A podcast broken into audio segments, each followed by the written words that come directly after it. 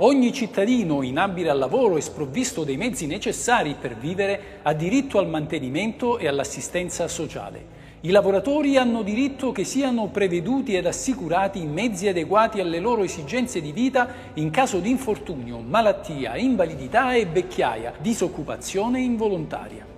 Gli inabili ed i minorati hanno diritto all'educazione e all'avviamento professionale. Ai compiti previsti in questo articolo provvedono organi ed istituti predisposti o integrati dallo Stato. L'assistenza privata è libera. Qual è l'aspetto che caratterizza ogni famiglia? La solidarietà.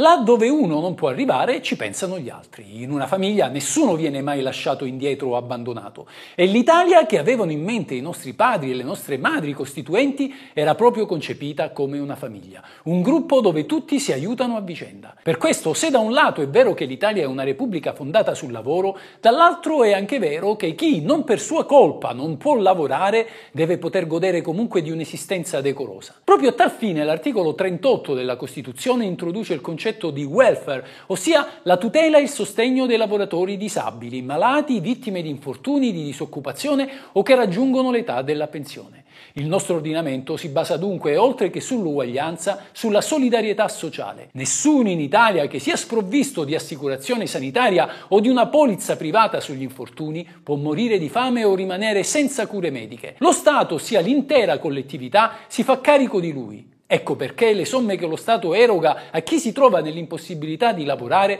non sono né tassabili né pignorabili né sequestrabili né soggette a prescrizione. Il fatto di prendersi cura di chi ha bisogno e che non può mantenersi da solo è un concetto nobile, insito peraltro in ogni religione. Attenzione, non si tratta di carità, ma di un altruistico dovere morale e civile, quello che dovrebbe nascere spontaneo in ognuno di noi alla vista di chi sta peggio di noi e che la Costituzione rende obbligatorio per legge. Negli ultimi anni abbiamo perso la sensibilità verso i bisogni più deboli e non c'è bisogno di spiegarne le ragioni. Là dove una persona si approfitta di una determinata determinata situazione, a pagarne le spese sono tutti gli altri. Come la goccia di aceto che rovina l'intero bicchiere di vino. Ed ecco che i falsi invalidi, finti ciechi, nullatenenti che sono tutto fuorché poveri, hanno generato odio verso queste categorie, avvertite ingiustamente come un peso inutile per la società. Inutile stabilire di chi sia la colpa, se della politica, di chi dovrebbe esercitare i controlli, della società che si approfitta di un'amministrazione inefficiente, anzi indecente. La verità è che abbiamo dimenticato come un tempo la parola Italia andava a braccetto con altruismo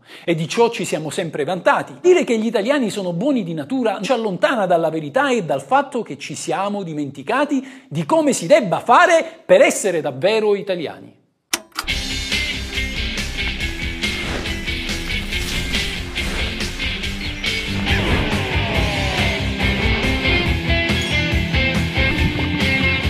Questa è la Costituzione.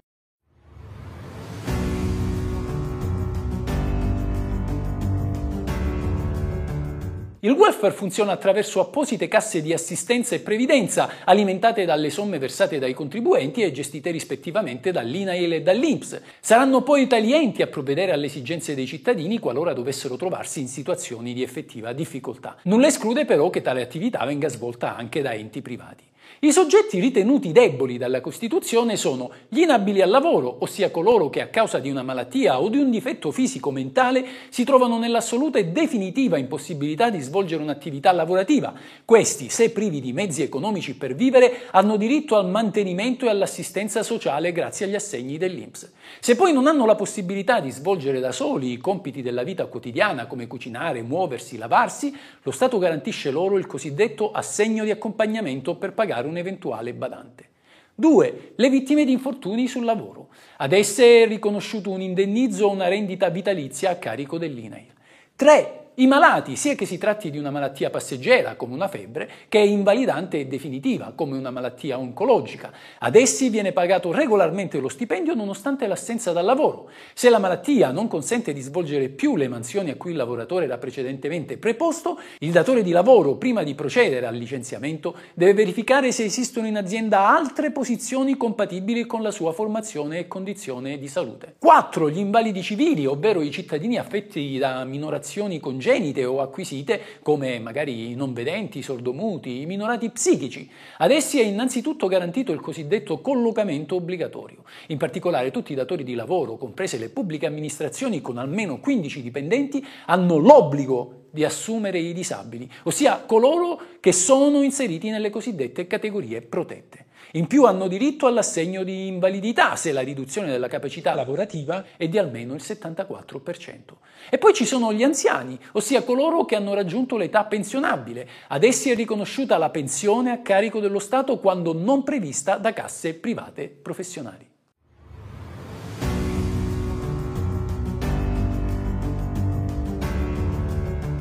Per quanto l'articolo 38 della Costituzione si riferisca genericamente a tutti i lavoratori, alcune delle garanzie appena elencate sono state attribuite dal legislatore solo ai lavoratori dipendenti. Così succede ad esempio per la malattia e per gli infortuni sul lavoro. Il professionista, l'imprenditore o il lavoratore autonomo titolare di partita IVA che si ammala e che perciò non può lavorare non riceve alcun stipendio né prestazione sociale da parte dello Stato. La concezione secondo cui solo il lavoratore dipendente costituisce la fascia debole della società società è obsoleta e legata a un'economia che non rispecchia più la situazione attuale.